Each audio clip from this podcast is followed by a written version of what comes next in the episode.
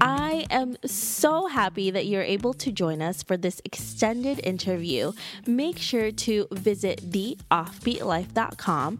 Again, that's theoffbeatlife.com to get more killer resources. Everyone, thank you so much for joining us for this extended interview with Jen. She is going to tell us how to get featured on Instagram with places like the Travel Women and also how to start your own travel videos. Jen, thank you so much for joining me here today. Absolutely. Thank you so much for having me. I am happy to share tips and tricks for how to get featured. That is definitely the number one question I get all the time. People who meet me in person, people who DM me on Instagram or email me and they say, How do I get featured? And to be honest, it's it's pretty easy. All you have to do, really, in the most basic sense of it, is to just use the hashtag the travel women and to tag us in the photo at the travel women. Tagging us in the photo is another great way to get seen. But as there are so many people using the hashtag, it is really helpful that right now we're actually launching uh, a new section on the website called postcards. So if you go to contribute photo, contribute postcards on the website, you will see that you can just submit your photo and a link and a little bit of information about the photo. And that's another great way to get your photo um, on the Travel Women site and on the Travel Women Instagram. I cannot stress enough that it also helps to have great photography. It also helps to like think about okay, where am I in relation to the scene and make sure that you're including a woman in your photo, yourself or a friend and to really just have fun, be creative by now you already know what you're going to choose and what you're not going to choose. So, what is it that you are not looking for? A lot of times people are still actually using the hashtag and they're not even included in the photo. So definitely make sure that you're including a woman in your photo, if not you, your friend, and make sure that you're fully in the photo. Sometimes people unfortunately crop out their hand or their foot and it's just like an awkward, you know, missing limb and it just doesn't look as, as, as nice as if you include the full full photo. So definitely think about cropping. Um, sometimes the easiest way is to honestly have yourself centered. Uh, look for a fun symmetrical background, maybe maybe archway, column, something like that. I always love to see things that are in a unique uh, maybe they're in a common place, but they're in a, a, unique angle of that same place. So, you know, if you've seen a photo a thousand times, it's honestly less likely to be featured. I like featuring a unique angle of a place that people are then questioning, ooh, where is this photo? Ooh, I want to, you know, stalk this person and figure out what angle and where, which market and, and where this is actually taken, taken place. So I think it's really about adding that value, finding a unique angle, and to really just get creative with your photos. Besides the photography, is there any other way that someone can stand out to you? Yes, so it definitely helps if um, people are engaging. So sometimes people are asking me, they're DMing me, why am I not featured? But they've never liked a photo or they've never commented on a photo, and I, I, I feel a little offended that they say, oh, I'm a big fan, but then they've never. It doesn't seem like they're really engaging with the content. So it always helps to see a fan, you know, constantly commenting, constantly liking. There are certain people that I know will always comment on every single photo, and those are the people that I'm then always going to look at and, you know, make sure that I'm liking their photos and engaging with their photos. And when I see an amazing photo that's already tagging the travel women from these these these amazing fans that are really engaging with the brand, that definitely gives you a leg up. That's a great tip, Jen, because there's going to be thousands of really wonderful photos, and that's how you're going to be able to stand out. So, Jen will know your name for sure because she definitely checks them. Let's talk about travel videos because that's one of your passions. Do you have a recommendation for someone who's just starting out in this niche?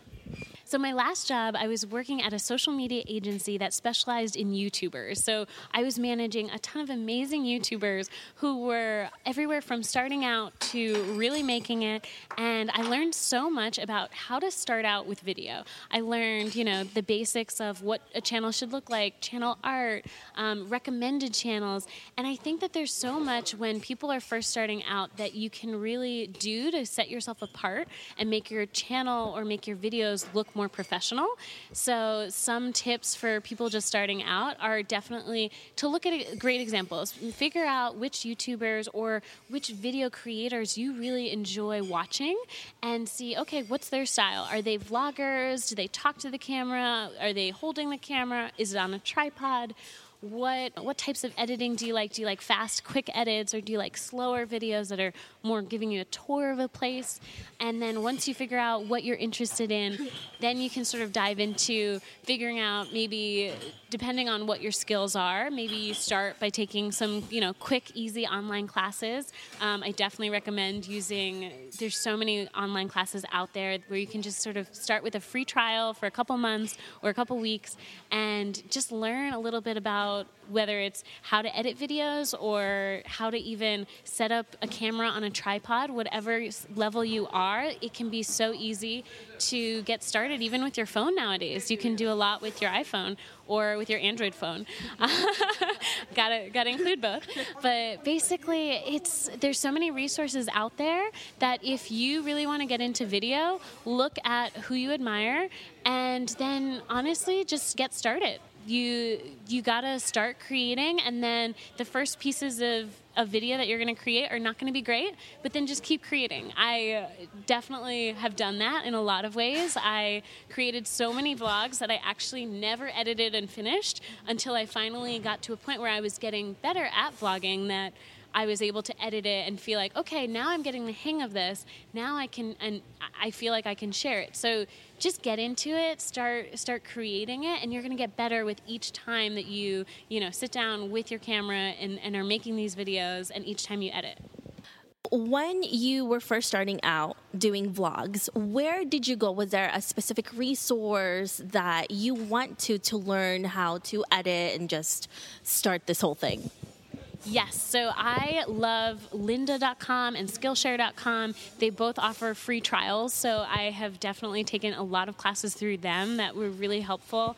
I even took here in New York City, there's a film school that offers cheap classes of how to do video editing, and I took one of those, which was really helpful because I wanted to use some really advanced software like Adobe Premiere, and I wanted to really, you know, make edits that were professional quality. So I I know that you can do a lot with iMovie, but I've had issues where you know you lose your whole project and it, it's yeah. it's frustrating. So I wanted to really learn the proper way to do it and honestly sometimes you know taking that class even if it's a couple hundred dollars can be a really good investment in the future especially if you want to make it into your career and you want to make money from this. So it's an investment. What about editing? Do you have any tips on uh, the best way to do it?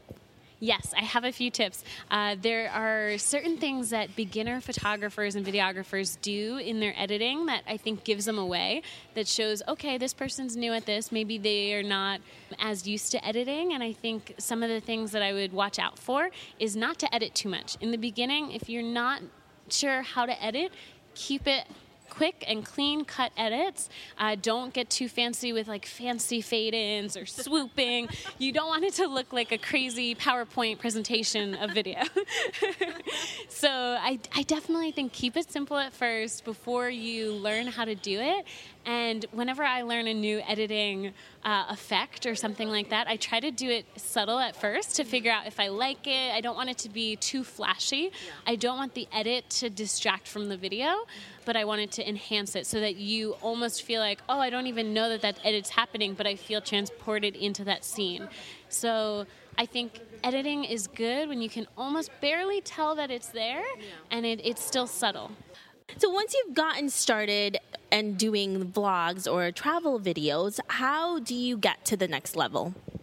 Absolutely. So I think branding helps and consistency. So branding is making sure that if it's your Facebook page or your YouTube channel, make sure that the banner on the top includes your name, includes if you're going to be posting on every Monday, and just making sure that you're using the same fonts, the same colors, that sort of helps you get a, a, leg up and looking a lot more professional. And then with consistency, I think that is so important. Whether or not you you know want to announce a specific day that you're always going to upload content, or just trying to commit yourself to always editing on a certain day, so that you can create content. If not daily, maybe weekly, or something like that, so that people know what to expect from you and that you're giving yourself that opportunity to constantly get better each week or each day.